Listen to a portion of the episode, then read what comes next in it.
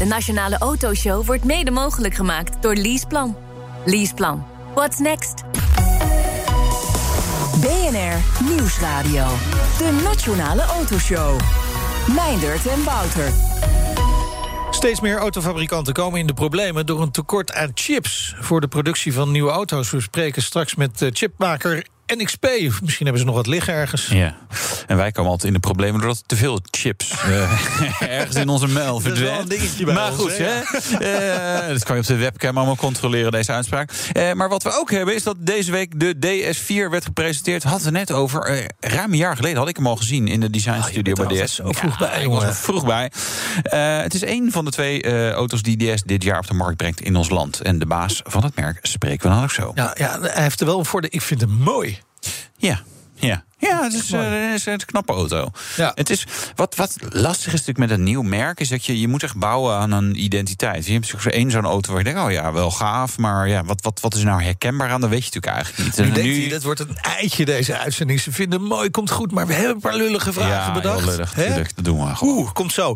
Uh, in de rijimpressie hoor je de nieuwe Mercedes S-klasse... maar we beginnen met Parkeerwekker. De app die waarschuwt voor uh, scanauto's... werd begin deze week verboden in Amsterdam. In Rotterdam mag die gewoon nog doorgaan. Precies, ja. Ja, lekker joh. Ja, joh. Gewoon uh, is, vrije vergaring van informatie. Dat is best gevaarlijk om dit soort dingen te verbieden. Ja, ja. Louis Roman is oprichter van Parkeerwekker. En in de uitzending, welkom. Hallo, goedemiddag. Even voor de luisteraar die het concept nog niet kennen. Parkeerwekker, hoe werkt dat? Ja, je zegt het net eigenlijk zelf al. Uh, wij uh, maken gebruik van kunstmatige intelligentie om de scanauto's te herkennen. Uh, dus een algoritme ziet het verschil tussen een normale auto en een scanauto. Oh, er rijdt er net even bij bij ons. Ja. Piep, piep. Oh, echt waar? Ja. Ja. ja, precies. Ja, ze spioneren hoor. Oppassen. En uh, je krijgt een berichtje als je hem, uh, uh, ja, als hij dus gesignaleerd wordt dus eh, zo werkt het in een uh, notendop. Ja, en dan heb je dus vijf minuten nog de tijd om alsnog je parkeergeld te betalen, zodat je uiteindelijk geen boete krijgt. Maar hoe, hoe jullie, signaleren jullie zo'n parkeerauto, zo'n scanauto? Want dan moet je ergens camera's hebben, neem ik aan. Ja, het maakt gebruik van een dashcam die jij uh, op je raam hebt geplakt met een zuignapje. En die beelden die worden, die worden geanalyseerd door, de, door onze server, zeg maar. Ja. En dan, uh, dan ziet hij dus het verschil tussen een normale auto en een scanauto. Uh, en dan krijg je dat berichtje op je telefoon uh, via een pushbericht. Ja, maar het is gewoon een lijstje kentekens. Ik bedoel, hoeveel scanauto's heeft, hebben de gemeentes? Dat zijn er ook maar een paar. het maakt dus geen gebruik van kentekens, oh. maar meer de, de uiterlijke kenmerken van ja. een auto. Die koepel die er bovenop zit. Ja, ja, die unit. Die unit op het dak. Enorme unit.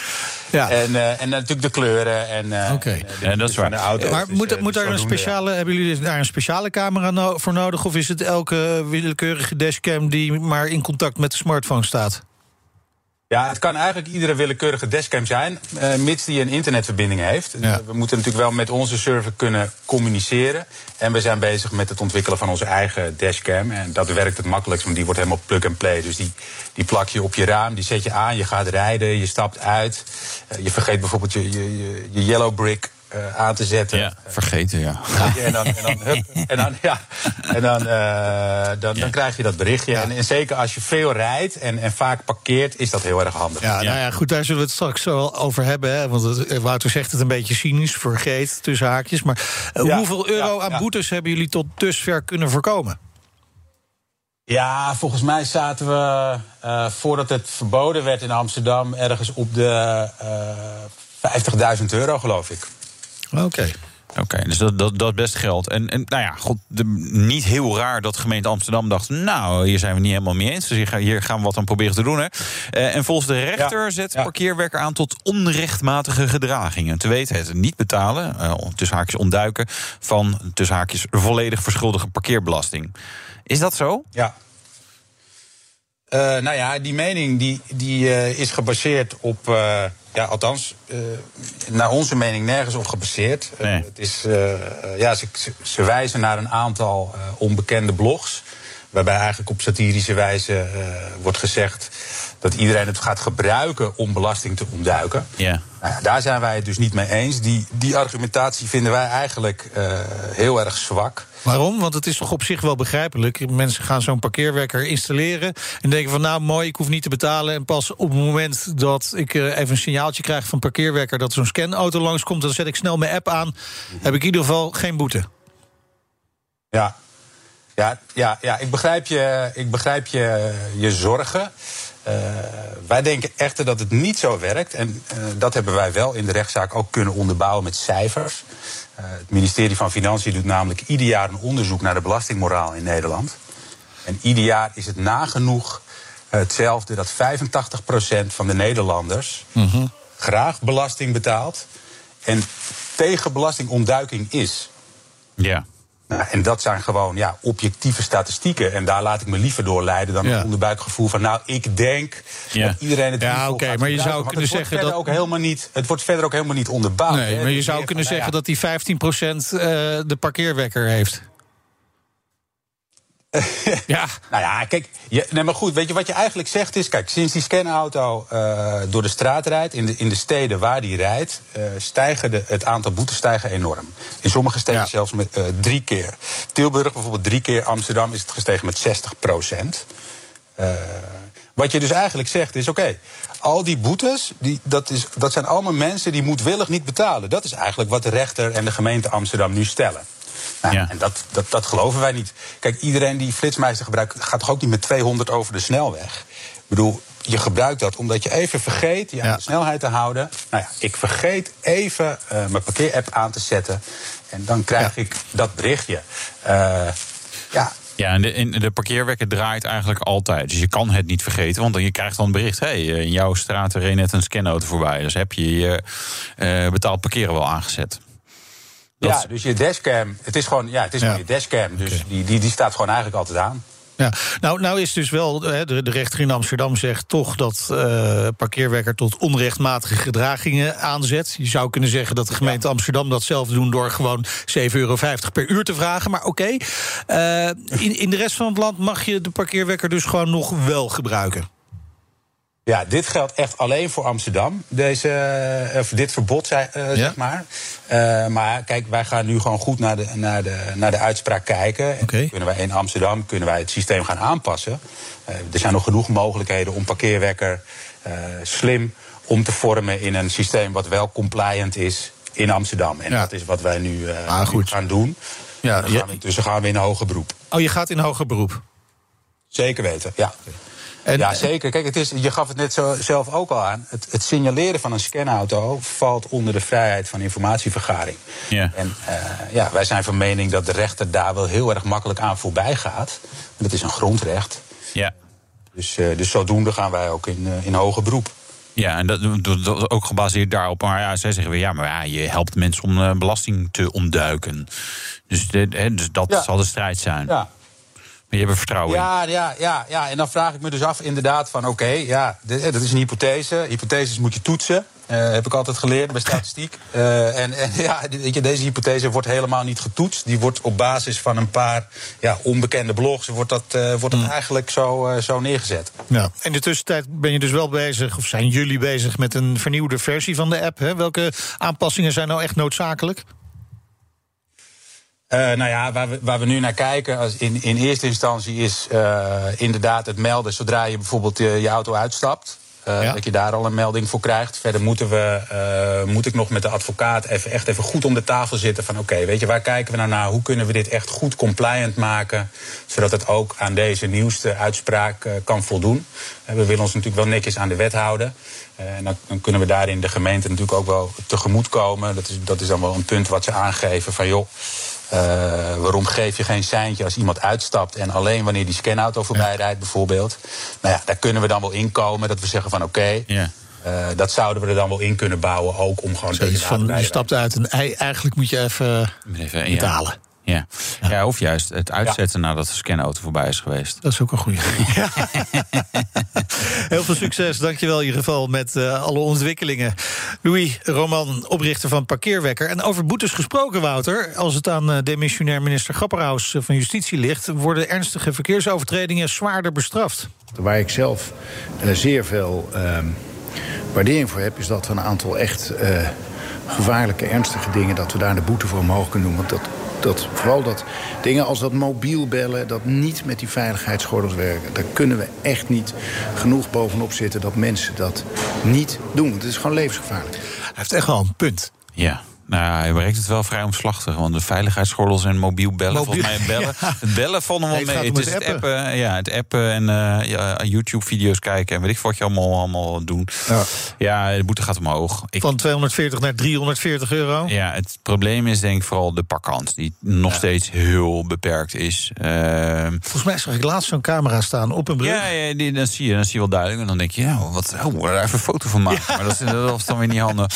Nee, nee en, en, ja, weet je, lachgas gebruiken, zie je ook wel veel ongevallen doorheen. Maar goed, dat, daar komen ze waarschijnlijk onze regering over een jaar of twee achter. Oh ja, lachgasgebruik is toch wel een probleem. Moeten we daar ook wat aan doen? Over snelheidsovertredingen, die worden wat uh, goedkoper. Tenminste, bij de eerste 10 kilometer overschrijding. Hè? 15% verlaagd. Ja. Dat is wel terecht. Ja, nou ja, het is verschrikkelijk hoe hard je natuurlijk mag. Weer 100 in de snelweg. Ik vind het echt drama. Nou, komende week wordt dat best lastig, denk ik. Nee, ik, ga, oh, ik zal bewijzen dat het ook gewoon kan.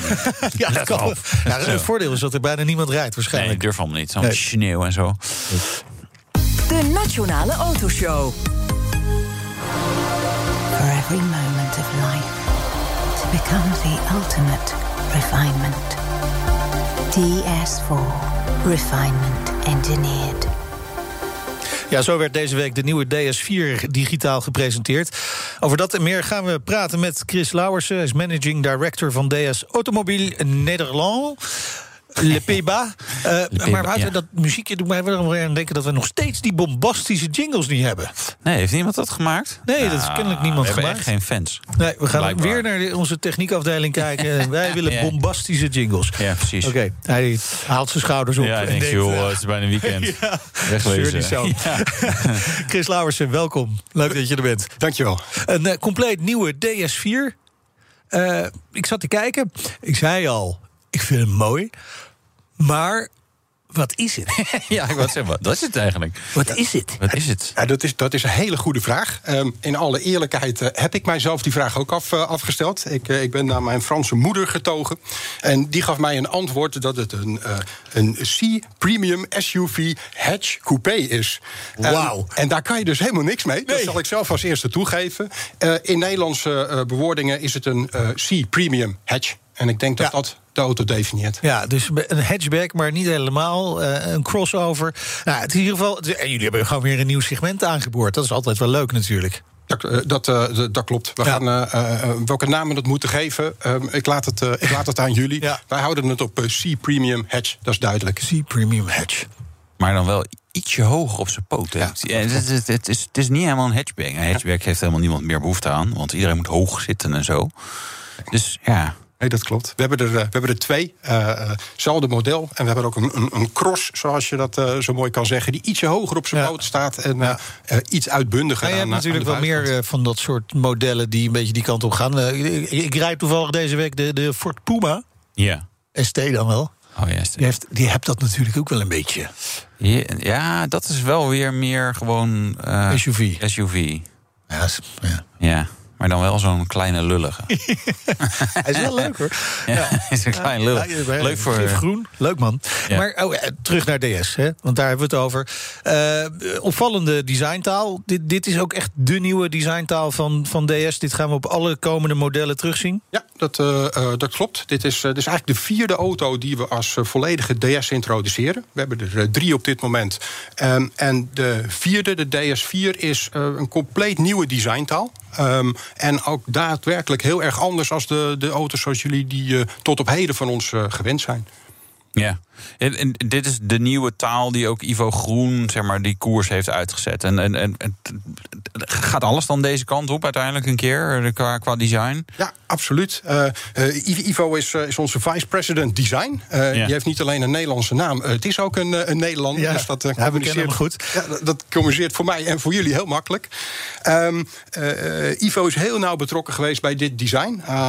de, eerste con, of de laatste conceptcar die wij geïntroduceerd hebben, Aerosport Lounge, was, was eigenlijk de eerste keer dat je dit design kon zien. En DS4 is daar volledig op gestoeld. Dus het is veel strakker aan de buitenkant en zeker het interieur ook heel erg minimalistisch. Ja, dus maar, anders dan voorheen. Ja, precies. Want dat heb ik wel eens over de eerste DS-versies gezegd. Dat er in, in het interieur dan er een spiegel kapot hebben laten vallen. En die stukjes bij elkaar geraapt. En dat is dan het interieur. Ik werd er een beetje gek van. Ik vond het hysterisch.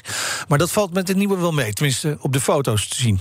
Uh, ja, dat, uh, dat klopt. Uh, binnenkant is heel erg rustig. ventilatieopeningen ja. zijn, zijn weggewerkt, bijvoorbeeld. Die, die zie je helemaal niet, niet meer. En het is een, een rustig, strak gemaakt interieur. Dus uh, uh, zodra we er eentje in Nederland hebben, mijn dat ja, nodig ja, ja, uit om de, naar de binnenkant te komen kijken. kijken. Maar uh, nou zeg je wel, Ivo Groen is een, een, een, Nederlander, maar het is wel de meest Franse Nederlander die wij ongeveer kennen inmiddels. En hij heeft het altijd gehad over avant-gardistisch. De DS moest avant-gardistisch zijn. Is dat het nog wel? Um, ja, dat, dat laat ik aan jullie over. Uh, we hebben dat territorium wel geclaimd. Wat je, wat je in onze auto's terugziet, is, uh, is, is dat we ons, ons, ons heel, erg, heel erg laten inspireren door ambachtswerk. Mm. Bijvoorbeeld door de horloge-industrie. Um, als je naar onze interieurs kijkt, dan, dan zie je van dat horlogeband-interieur zie je, zie ja. je terug in Nappa-leer. En ja. in, in de metalen knopjes zie je iets. Diosage. Ja, ja, opgelet. Bent op bezoek geweest, heel mooi. Ja. dus ja, daar, daar halen wij onze inspiratie vandaan. Past dat bij de Nederlandse markt? Um, als ik zo de eerste reacties in de pers mag, eh, mag geloven. We hebben gisteren onze DS4 eh, voor het eerst eh, onthuld. En ja, we waren heel erg positief verrast door de, door, de, door de enorme positieve feedback die we gekregen hebben. Ja. Uiteindelijk moeten we het met z'n allen ook met onze, onze, onze 10 DS-dealers in Nederland gaan bewijzen. Uh, uh, uh, maar de eerste signalen uit de markt en van, van, van de pers zijn erg positief. Dus ik zeg volmondig ja op, op deze vraag. ja, pers en consumenten zijn wel twee verschillende dingen. Uh, maar goed, dat, dat gaan we later. Maar de, uh, wel een ding wellicht. Uh, benzinemotoren, die één dieseltje, maar ja, die stopt ergens achter in de showroom weg. Plug-in hybride, maar niet volledig elektrisch. Niet volledig elektrisch. Waarom niet? Um, ik kan daar uh, een goed antwoord op, uh, op, geven. En ik zal ook een heel eerlijk antwoord op geven. Ja. Als je het uh, aan mij als, als Nederlandse DS-man vraagt... dan had ik heel graag een elektrische auto gehad. We leven in een land waar bijtelling belangrijk is. Ja. Dus die had ik best willen hebben. Ja. Hij is er niet. Waarom niet? we, ver, we, verwachten dat de, de, klanten die in het C-premium segment auto's kopen... af en toe ook een langere reis zo snel als mogelijk willen maken. Ja. Um, dat, is, dat is het antwoord op deze vraag. En het tweede antwoord, heel eerlijk. Um, deze auto staat op een, nou, dat noemen wij een EMP2-platform bij ja. ons. En um, die hebben we hybride, benzine, uh, maar niet volledig elektrisch. Oké. Okay. Dus het is een ander platform dan, dan de DS3 Crossback? Uh... Dat is een ander platform dan de DS3 Crossback, klopt. Ja. Betekent ook dat er nooit een, een elektrische variant van de DS4 gaat komen? Uh, vooralsnog is die niet voorzien. Nee. Uh, zeg nooit nooit. Uh, nee. als, als er een automobielfabrikant in ontwikkeling is op dit moment, dan zijn wij dat. Dus, ja. maar op dit ja, moment ja. niet voorzien. Nou ja, het hele concern Stellantis, hè, waar DS ook toe behoort, is nogal in ontwikkeling. Maar er worden ook van die merken natuurlijk auto's op dat platform gezet, Wouter. Die worden dus allemaal niet elektrisch, denk ik dan. nee, volgens nog denk ik niet. Nee. Ja, ja, ja, ik zou Alfa. Romeo. ja, ja nee, je hebt wat uh, merken erbij, hè, collega's. Lancia. La, ja, ja, Y is net uh, gefacelift, uh, maar die verkopen ze alleen nog maar in Italië. Dat is ook wel bijzonder. Hey, Fiat, Lancia, Abarth. Ja. Chrysler, Leuk bedrijfsfeestje, veel mensen. Peugeot, Citroën, DS, Opel. Vauxhall. Wordt het ook nog? Nou ja, dus, nou, dan zijn we er ongeveer volgens mij. Ja, nee. Um, Wanneer verwachten jullie de DS4 in, in Nederland? Is dat al redelijk snel? Um, in, in Nederland verwachten we de, de, de, de orders open te kunnen zetten vanaf mei. Uh, en er in rond oktober de eerste auto's bij, bij onze DS-dealers te hebben dit jaar. Oké. Okay. Dat gaat redelijk rap. Dat gaat, uh, dat gaat redelijk rap, ja, klopt. En, en wat verwacht je qua verkoopaantallen? Is dit een, een auto die het heel goed zou moeten doen? Uh, het wel redelijk, redelijk betaalbaar. Als ik zou, uh, we hebben nog geen prijzen, maar je zou, je zou mogen verwachten dat er wel oké komt. Is, is, wat verwachten jullie? Um, ja, we, we, de verwachtingen zijn positief. Ja. Um, exacte verkoopaantallen voor dit jaar of volgend jaar zijn er nog niet. Dus uh, dan kan jullie niet nee. zeggen dat moeten er 500 of 1000 of 1500 worden. Um, uh, we, gaan het, uh, we gaan het ervaren zo dadelijk. Maar dat, dat dit enorm gaat helpen bij het, het, het verder op- en uitbouwen van ons nieuwe Franse premium merk, dat, dat staat wel vast. Zeker in Nederland. Ja. Um misschien wat moeilijkere auto uh, in Nederland. Dus het is een grote sedan. En toch brengen jullie die ook, hè? De DS9. Hè? DS9. Ook mooi, de DS9. Daar hebben we toen hebben we vorig jaar ook al gezien. En toen al in gezeten.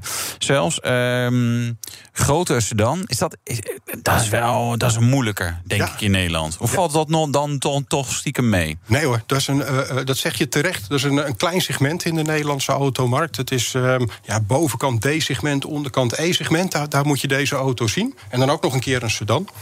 Um, dit is de grootste auto die we hebben in ons, uh, in ons gamma. En, en een beetje ons vlaggenschip. Uh, wat, wat, we, wat we zien, uh, hij, hij, is al te bestellen. Staat nog niet in de, in de showroom. Daar zal hij vanaf juni dit jaar uh, te, te, te, zien zijn. Maar wat we zien, dat we in diplomatenkringen heel veel aandacht trekken oh, ja. met deze auto. Het is, het is een auto waarvan we verwachten dat het leeuwendeel van onze klanten met, met een chauffeur gaat rijden. Dus die auto ja, want je hebt ruimte, hè? want hij staat ja. op hetzelfde onderstel als de 508, maar dan de Chinese variant. De lange versie, de verlengde met de 508. Ja, ja. Een lengte van bijna 5 meter, 4 meter 90 zeg ik uit mijn hoofd. Ja, dat, dat, dat, dat is fors. Ja. Dat is heel groot. Ja. Maar dipl diplomaten zien hem wel zitten. Uh, uh, en de rest van de wereld? De rest ja. van de wereld gaan we beleven zodra hij in de, in de showroom staat. Ja, want hij was in februari vorig jaar al klaar. Voordat we hier in Nederland überhaupt corona hadden. Ik zat, ik zat er nog even terug te zoeken. Het was gewoon letterlijk een week voordat we de eerste coronageval hadden... heb ik er ja, ingezeten al in deze. Het, het heeft best lang geduurd. Komt dat ook door corona?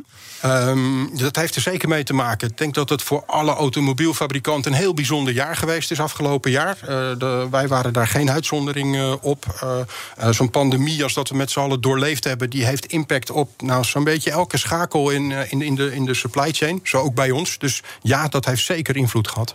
Ja.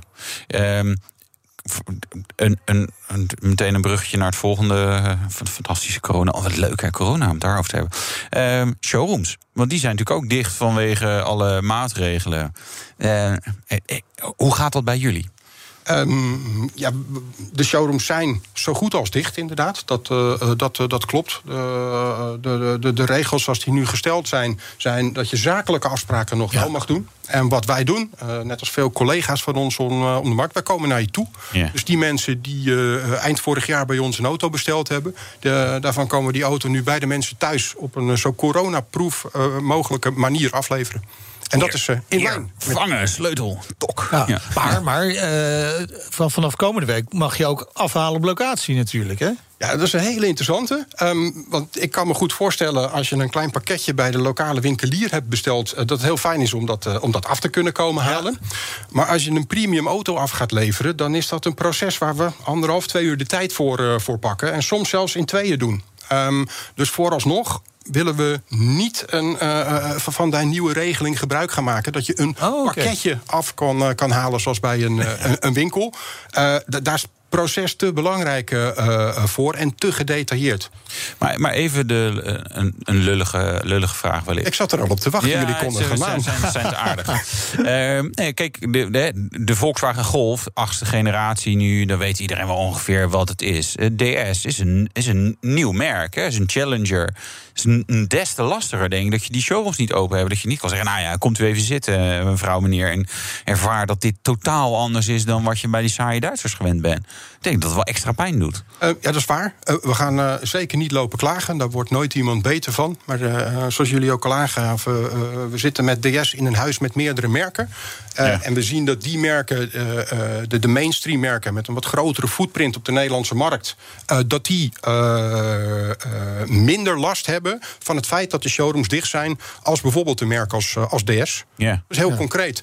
Peugeot en Opel hebben iets minder pijn... als, als wij als kleine nieuwkomer. Dat klopt. Maar het is wel interessant, hè, want je begint er nu eigenlijk zelf over. DS is onderdeel van Stellantis, het fusiebedrijf tussen Fiat Chrysler en PSA. 14 automerken. Die positie van DS die wordt uh, in de premium dus, net als Alfa. Ja, klopt. Inderdaad.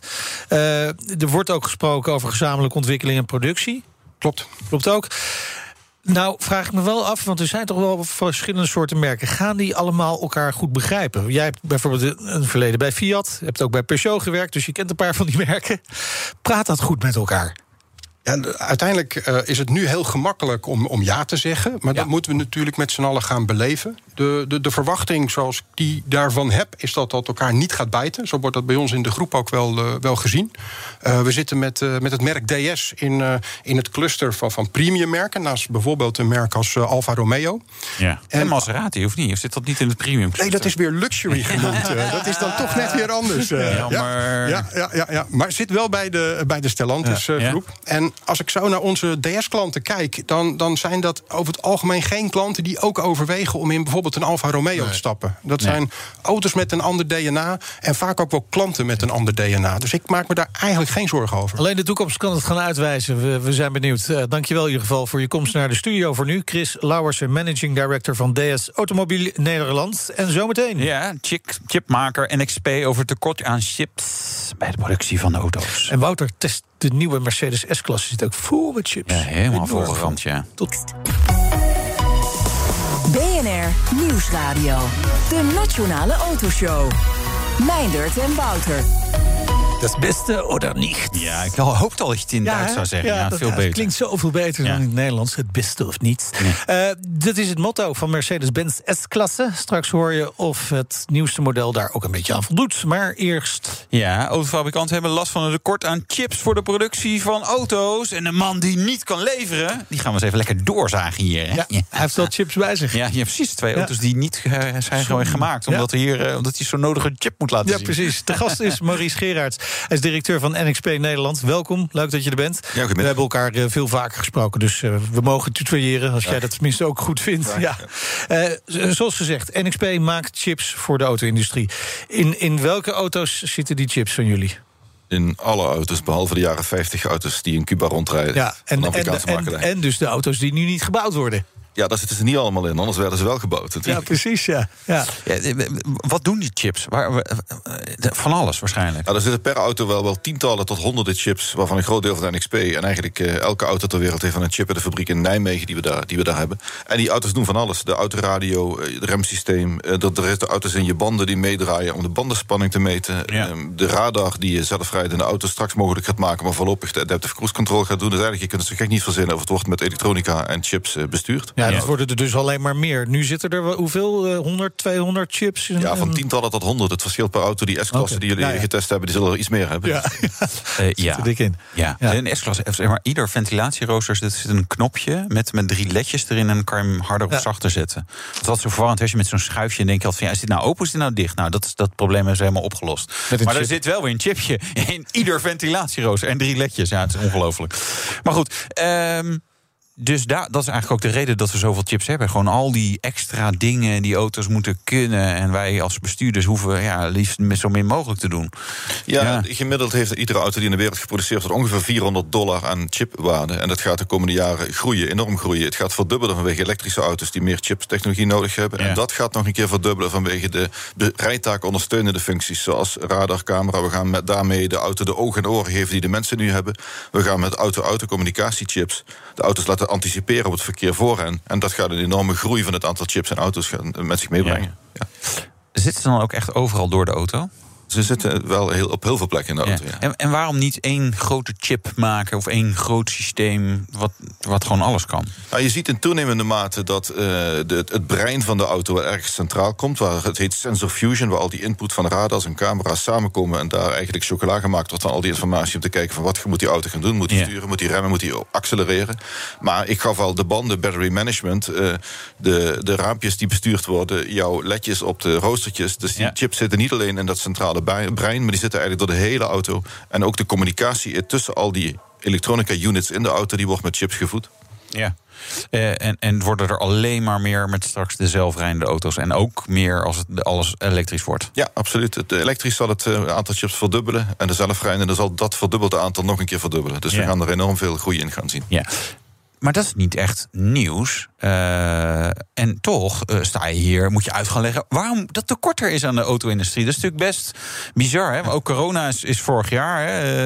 Uh, ja, dat hebben we al een tijdje. Dus waarom dan, hoe, hoe kan dat? Dat er dan toch een tekort is? Nou, je ziet een aantal effecten. Je ziet vorig jaar in het tweede kwartaal zijn groot, bijna alle autofabrieken hebben stilgelegen. Enkele weken tot soms wel enkele maanden. Ja. Je ziet dat wij in het tweede kwartaal vorig jaar 35% minder omzet hadden als een jaar eerder in automotive. En je zag dat de hele, hele markt, de, onze klanten, de, de autofabrikanten, zenuwachtig werden over wat de markt zou gaan doen met corona. En eigenlijk een hoop bestellingen hebben geannuleerd. Ja. En een chip maken duurt drie tot zes maanden. Dus op het moment dat je in oktober zegt, weet je, ik heb toch weer... Eén zo'n chipje? Eén zo'n chipje duurt drie tot zes ja, maanden. Je hebt het in je hand, het is een half, bijna een half centimeter ongeveer die je daar hebt. Ja, maar de technologie die gaat in nanometers hier in dat chipje. En dan kun je je voorstellen ik hoe complex best dat het ingewikkeld is. Maar is, is dat drie maanden lang een apparaat, zo'n chipmachine... daar kleine lijntjes op aan het maken? Nou, dat doet hij in drie maanden, dat klopt. Maar hij, drie tot zes maanden. Maar hij maakt op een, op een oppervlak al die kleine lijntjes... waar die elektronen doorheen fietsen later. Maar daar maakt hij niet één vlak van... maar dat doet hij wel 18 vlakken hoog. Een flatgebouw van 18 vlakken. Het heeft enorme diepgang. Het heeft een enorme diepgang. Ja. En vervolgens moet die chip... Vervolgens moet die chip gezocht, Maries. maar vervolgens moet die chip ook nog eens een keer. Al die chips moeten getest worden. Die moeten vanuit die grote plak in stukjes gezaagd worden. En dan moet zo'n verpakking meegemaakt worden. En dat duurt best in totaal wel drie tot zes maanden. En op het moment dat dan allerlei orders geannuleerd worden in, nou laten we zeggen, mei, juni vorig jaar. En vervolgens in september, oktober weer de markt aantrekt. dan moet die, die fabrieksmachine moet opnieuw wat meer chipjes gaan maken. Dus dat, zal, dat duurt even. Twee andere effecten die je ziet is. overheden stimuleren meer elektrisch rijden. Vorig jaar in Europa 10% elektrisch, het jaar daarvoor 3% of 10,5% was het vorig jaar. Dus die groei naar elektrisch verschuift de vraag naar het soort chips wat je nodig hebt. Ja. En je ziet in Azië dat met name in China er heel veel premium auto's verkocht worden. En de dure S-klasses en Rolls-Royces hebben meer chips, ja. dan, en andere chips dan de basisauto's die voorheen daar meer verkocht werden. Ja. Welk deel hadden jullie kunnen voorzien? Dat, dat er de, bedoel, elektrisch denk je, ja, maar dat wisten we eigenlijk. Dat, dat we meer zouden elektrificeren. Oh, maar het is niet zo dat wij een soort chip niet kunnen produceren omdat we dat niet voorzien hebben. Maar op het moment dat er heel weinig besteld werd, omdat Ja. de hele markt onrustig is, vanwege de coronacrisis die nog steeds heerst, maar met name in de, in de, in de angstige voorspellingen van economische herstel, met name in het tweede kwartaal vorig jaar speelde. Ja. Daarbij hebben heel veel, is er eigenlijk gewoon door de hele keten te weinig voorspeld dat er productiecapaciteit nodig maar zou zijn. Maurice, we- we, eh, als we nu geen prik in onze arm kunnen krijgen... dan kijken we allemaal naar Hugo de Jonge. Hè, en wijzen we allemaal met een vinger daar naartoe. Naar wie moeten we eh, wijzen in deze chip, eh, chipgate? Chipgate, ja. Zeg, Nou ja, wat, wat de oplossing is op lange termijn. Op de korte termijn is de oplossing zorgen dat we zo maximaal mogelijk de output van de, van de, van de fabrieken managen. En ook de Ja. fabricagecapaciteit die we inkopen vergroten. Dus om daar goed onderhandelen. Maar voor de lange termijn komt het er veel beter op neer dat die keten veel beter samenwerkt. Dat wij Ja. niet aan van Continental of Valeo of Bosch de vraag krijgen: produceer alsjeblieft een miljoen chips. Maar dat we die vraag doorkrijgen van BMW, Mercedes, van Volkswagen en van Opel. Om te zorgen dat je daarmee die hele ketenvoorspellingen veel beter op elkaar afstemt. Zodat je daarin betere informatie krijgt en daarbij beter kan Ja. voorspellen wat je moet produceren. Ouderwets supply chain management. Maar ook dit, ik bedoel, ik heb, eh, was het vorige millennium heb ik bedrijfskunde gestudeerd. Hebben, hebben we dit soort dingen al eh, behandeld. Dus, dus ook hier dan denk ik echt. Wordt, wordt- is het nog steeds te complex, die keten? Nou, nee, niet, de keten is niet te complex. Alleen op het moment dat je informatie wil delen, Ja. dan moet je informatie met anderen delen, wat je misschien niet altijd wil. Dus Ja. op het moment dat de fabrikanten denken van oké, wij denken dat het zo gaat worden. En hun leveranciers, die onze klant zijn, wat leveren, wij leveren een chipje Ja, aan. precies. Want eh, Elektronica unit Bosch, bouwen. Bosch bijvoorbeeld bestelt bij jullie de chips... eh, voor apparaten die zij weer leveren aan de OEM's, de fabrikanten Ja, van de klopt. auto's. Ja. En vaak is het ook nog zo dat zo'n klant van NXP, eh, je, noemde een, je noemde er een aantal, dat die voor meerdere fabrikanten, meerdere autofabrikanten werken. Dus dat heeft ook te maken van oké, en welke fabrikant geeft hij of zij weer de prioriteit? En het voorspellen daarvan, dat betekent dat je transparant moet zijn. En transparantie is niet zo heel erg moeilijk, maar dat is niet iets wat van nature bij veel bedrijven erin Nee, zit. dat, nee, dat, dat, dat, snap ik ook. eh, Wordt dat beter? Denk Ja. je, hierdoor?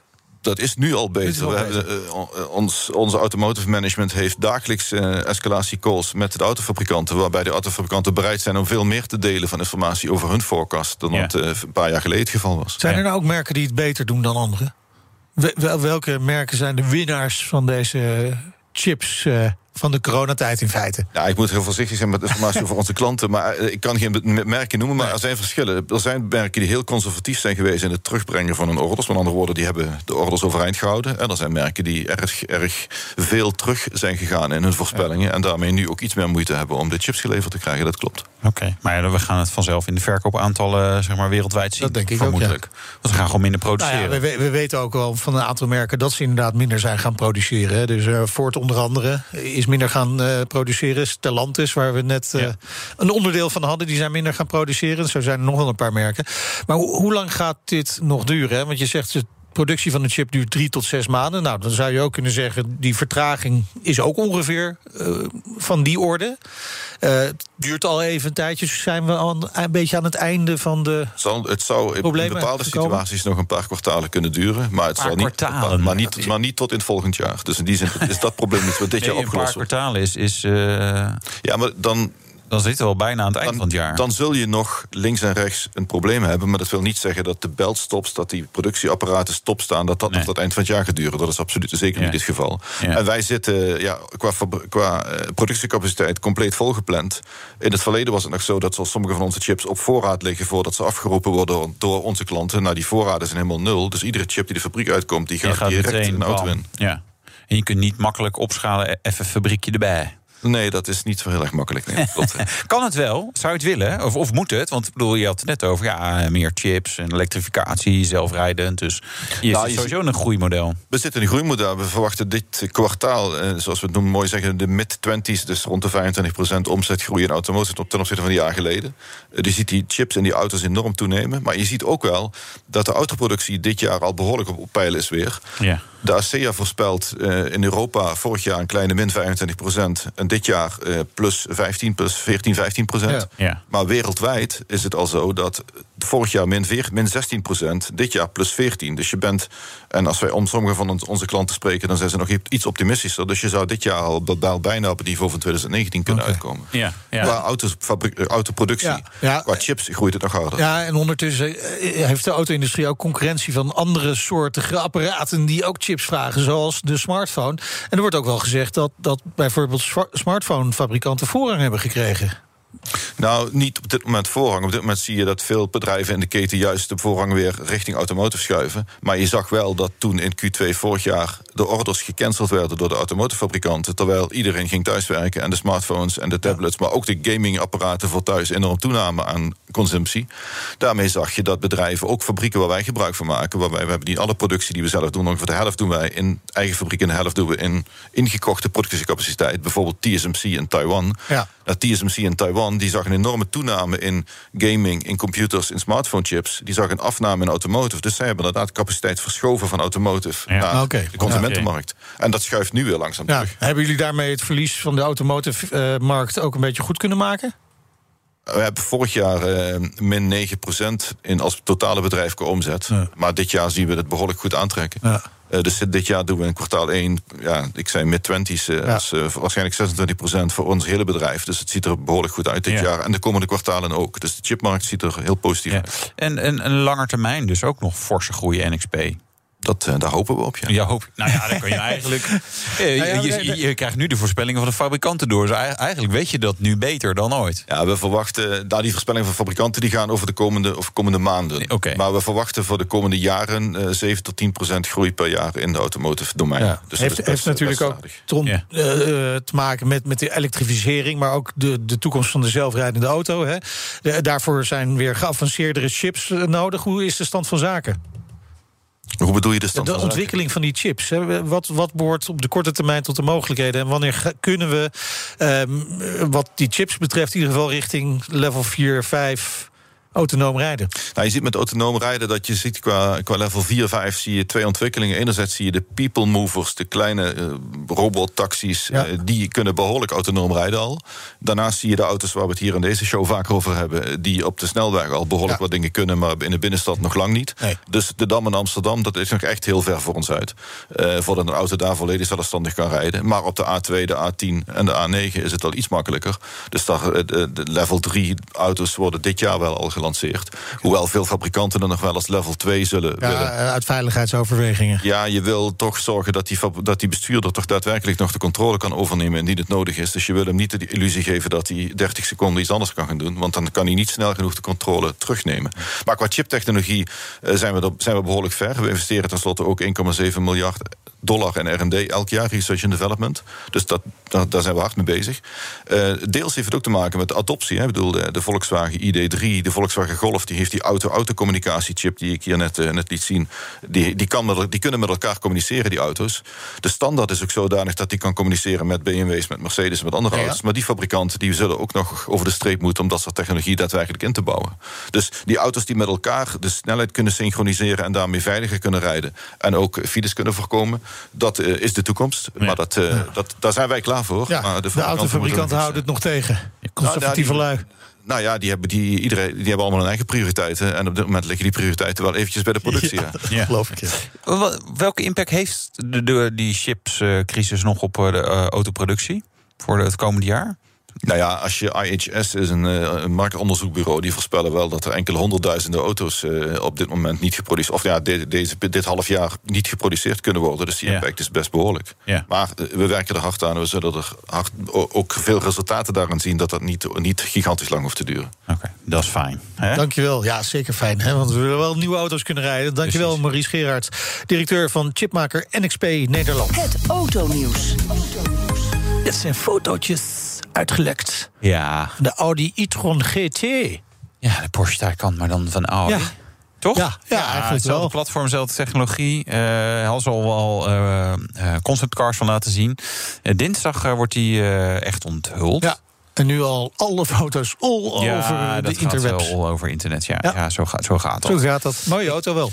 Ja, ik ben, ik ben heel benieuwd naar pricing. Want ja, als, het, als je het, zeg maar, ook het alternatief bij Porsche kan kopen... Ja. dan, dan moet Gaat de het Audi... met elkaar concurreren, denk je echt? Mm, nee. Ehm, nou ja, kijk, als de Audi gewoon eventjes ietsje goedkoper is... dan, dan, dan kan je dan zeggen, nou ja, doe dan maar die, eh die Ja. Taycan van, van Audi. Want die is goedkoper. Maar als diezelfde prijs is, denk je, ja, wie wilde dan een, de Dan Audi? neem je de Porsche. Ja, lijkt mij wel. Ja. Maar goed, ze- ik ga me laten verrassen. Ja, goed. Ik heb dan niet gaan- altijd gelijk, Nee, hè? Zo- vaak, maar niet... Tesla gaat de Model S en de Model X ook in Nederland terugroepen. Ja, dat eh, Kogel zat er al is een tijdje. kerk. Er zit een soort, soort geplande veroudering. Hè? Dat concept, dat, eh, dus alleen met Tesla plannen ze dat dan weer niet. Dat is dan wel weer hilarisch. Eh, maar de Model S en Model X geproduceerd voor maart 2018. Die hadden een eh, geheugenkaart, eMMC, van 8 gig. En daar werd heel fors op geschreven. En dan, ja, dan op een gegeven moment dan doet hij dat niet meer zo goed. Eh, alleen feitelijk was die, die chip was eigenlijk niet makkelijk te Chip, chip, vervangen. chip. ja, we hebben chip, te eh, kijken. Ehm, er komt een software-update en die geheugenkaart wordt volgens mij vervangen door een 64 gig versie. is natuurlijk allemaal van NXP, hè, Maurice? Nou, als die van NXP zou zijn, zou die niet vervangen hoeven worden, denk ik. Kijk, precies. Oh. Het enige goede antwoord hier. Ja, Maar goed, dus in ieder geval een terugroepactie. ja, ja, en dit heeft lang geduurd, want dit speelt al een hele tijd. Dat er, dat er allerlei auto's eh, gewoon uitvallen. En dat, ja, dat, dat werkt niet, hè? De rijimpressie. Ja, en Wouter die testte de compleet nieuwe Mercedes-Benz S-klasse hopeloos gevuld met chips. Ja, dat beste oder nichts, eh, dat slaat wel heel erg op de nieuwe Mercedes S-klasse. Alhoewel je ook over een aantal dingen natuurlijk zou kunnen zeggen... nou, nou, nou, moet dat nu nog? Hè? Bijvoorbeeld motoren. In eerste instantie drie diesels en twee benzinemotoren. Waar zijn de elektrische varianten Mercedes-Benz? Maar goed, eh, daar komen we later dan nog wel weer op eh, terug. Laten we eerst eens even kijken ja, naar de S-klasse. Dat is natuurlijk zeg maar, de benchmark als het gaat over grote limousines. Eh, en dus ook deze is weer briljant. Ik, ik ga proberen eh, ja, een aantal dingen uit te lichten. Er is veel te vertellen, heel veel te vertellen. Ehm, Laten we eens beginnen met alle schermen die ik om me heen zie. Eh, achterin kan ik ook zitten trouwens. Eh, dit is een lange versie. Dat scheelt 18 centimeter of 11 centimeter even in mijn hoofd. Ehm, dus dat is behoorlijk wat. Zit je dus ruimer. Daarin zit in deze versie inderdaad ook drie schermen. Dus twee zeg maar, van, die, van die schermen waar je tegenaan kijkt. Voor je eh, je, je dvd-speler aan kan koppelen. Dat kan ook letterlijk. Er zit ook een HDMI-aansluiting. Maar daar kan je ook alle infotainmentfuncties en autofunctie en navigatie mee bedienen. Eh, en dan hebben we in de middenarmsteun achter ook nog een schermpje waar je weer hetzelfde mee kan. Eh, want stel dat je echt wordt gechauffeurd, dan zet je natuurlijk die passagiersstoel voor, zet je helemaal naar voren.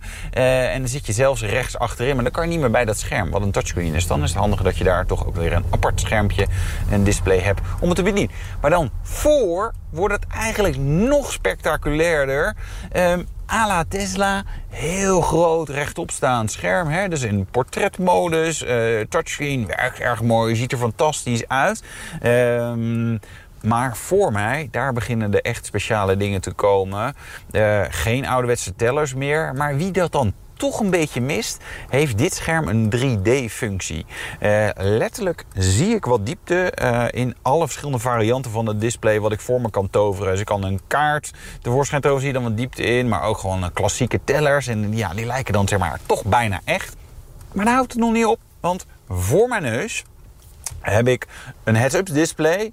Eh, die projecteert zeg maar, virtueel 10 meter voor de auto. Hè. Dus lekker ver in het gewicht, uh, blikveld. Hè. Zodat je niet vaak hoeft te wisselen tussen dichtbij kijken en veraf kijken. Hè. Dat, dat is vermoeiend. En daar zou kunnen zijn dat je dan afgeleid wordt. Dat je dan te lang zeg maar, voor je kijkt. Dan gebeuren er voor je allerlei dingen op de weg. Dus dat, dit is beter. Nou, heads-up display kennen we natuurlijk al. Dan staat bijvoorbeeld de snelheid en navigatiepijlen. En nog andere dingen die je zou willen zien. Maar hier zijn nog meer gave dingen. Ehm, we kennen het al van de Volkswagen ID4. Die was toch nou ja, bijna op hetzelfde moment hadden ze die functie. Ook de navigatiepijlen. Uh, ja, projecteert die virtueel zeg maar, op het wegdek uh, waar je heen moet. Nou ja, en dan ben ik nog lang niet klaar met alle details over. Dit is overigens de S500. Traditioneel een V8. Maar dat is er nu nog even niet. Het is de nieuwe 6-in-lijn motor van Mercedes-Benz. Uh, eh, 3 liter groot. Turbo natuurlijk op. 435 pk. Newtonmeters kan ik even opzoeken, want ik sta even voor het verkeerslicht stil.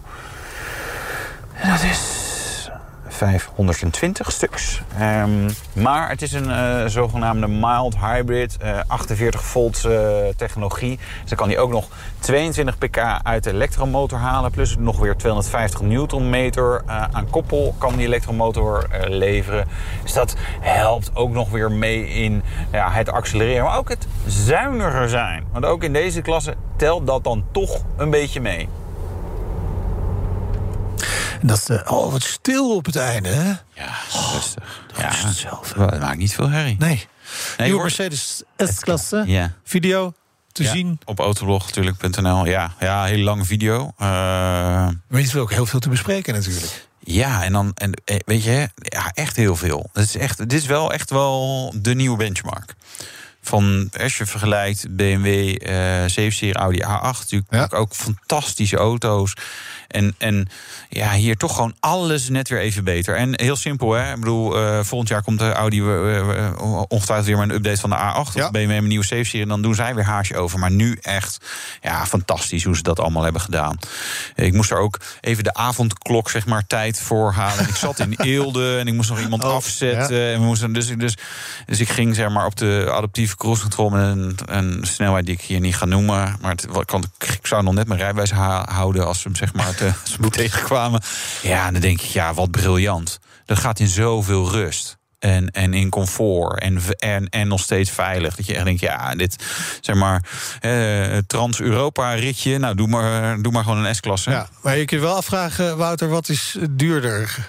Hè? Ja. Te hard rijden of, of de avondklok niet halen? Ja, uh, nou, afklok als je dan allemaal krijgt, uh, ja. dan, dan, dan wel. Hè. Niet, ik was niet alleen, maar goed. En, nee, maar, goed, als je zo'n auto kunt betalen... dan, dan maakt het allemaal niet uit. niet uit want, wat kost die? 130.000 euro vanaf. Vanaf, ja. ja. Maar daar begint het, hè? ja. Uh, ja, aan de andere kant, dit soort auto's ook wel. Als je bij een dealer staat, dan uh, vooral voor een jaartje, dan uh, ze hebben er nog één, dan, dan willen ze je ook wel weer een mooi, mooi deeltje voor je maken hoor. Dus, de hele rijimpressie vind je in onze podcast. Die kun je terugluisteren via de site, de Apple Podcasts of Spotify. Ja. En die duurt dan hoe lang? Volgens mij is deze ook 14 of 15 minuten of zo. Ja, alles over de S-klasse. Dus ja, luister dat terug. Vergeet je niet te abonneren. En uh, volg ons Twitter, Facebook, Instagram. Mijn naam is Wouter Karsen. Ik ben Meijnerd Schut. Tot volgende week weer. Doei. De Nationale Autoshow wordt mede mogelijk gemaakt door Leaseplan. Leaseplan. What's next?